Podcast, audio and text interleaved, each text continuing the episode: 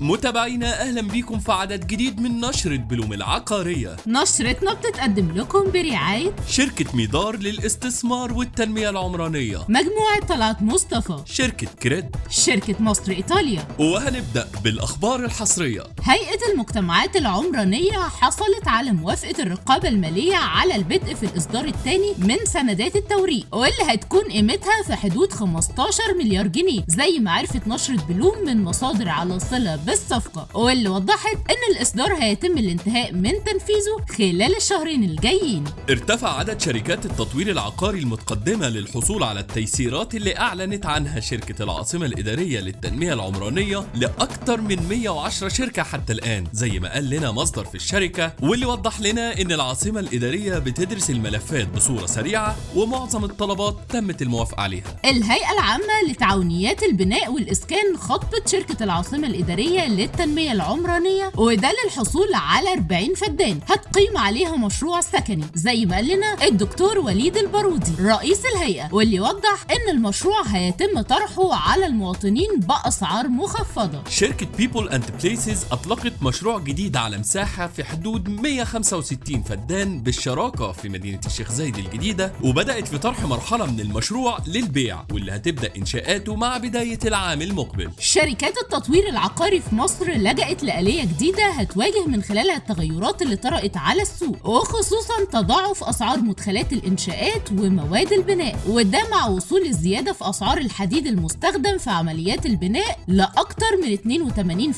82% خلال سنة. والأسمنت ارتفع بحوالي 25.5 من 10% وعلشان كده هنستعرض خطط الشركات وإزاي اتعاملت مع التغيرات دي في فيديو جراف هتلاقوه بالكامل على بوابة بلوم. ودلوقتي هنقدم لكم موجة سريعة عن السوق العقاري. قررت وزارة الإسكان تكثيف أعداد العمالة بجميع مواقع العمل بمختلف مشروعات مدينة العالمين الجديدة والعمل في ورديات على مدار اليوم وده للانتهاء من تنفيذ المشروعات في المواعيد المحددة. أطلقت شركة Mountain View مشروع Aliva في مدينة مستقبل City بالقاهرة الجديدة باستثمارات تصل ل 140 مليار جنيه وهيضم حوالي 12 ألف وحدة في جميع المراحل. وزارة الإسكان انتهت من تنفيذ حوالي 70% من أبراج منطقة الأعمال المركزية بما فيها البرج الأيقوني بالعاصمة الإدارية الجديدة. شركة المطورون العرب القابضة انتهت من تنفيذ 68% بالمرحلة الأولى من مشروع نيوم المستقبل واللي بيضم 4633 وحدة ما بين 382 فيلا بمساحات متنوعة. شركة القمزي مصر وصلت بالمبيعات اللي حققتها في مشروعاتها داخل مصر إلى حوالي 9 مليار جنيه منها مليار جنيه خلال مشاركتها بمعرض Cityscape مصر. وقعت شركة جراندي سبور عقود تقديم خدمات التشطيبات والفرش والديكور بقيمة 400 مليون جنيه واللي هيتم تنفيذها داخل مشروعات شركة منصات في العاصمة الإدارية والقاهرة الجديدة. مبيعات السوق العقارية في دبي سجلت 277 مليار درهم خلال الفترة من يناير لسبتمبر وبلغت نسبة النمو في المبيعات خلال شهر سبتمبر حوالي 7% بقيمة 26 مليار درهم. افتتحت وزارة الإسكان مدرسة العالمين الجديدة الرسمية للغات بحي الإسكان المتميز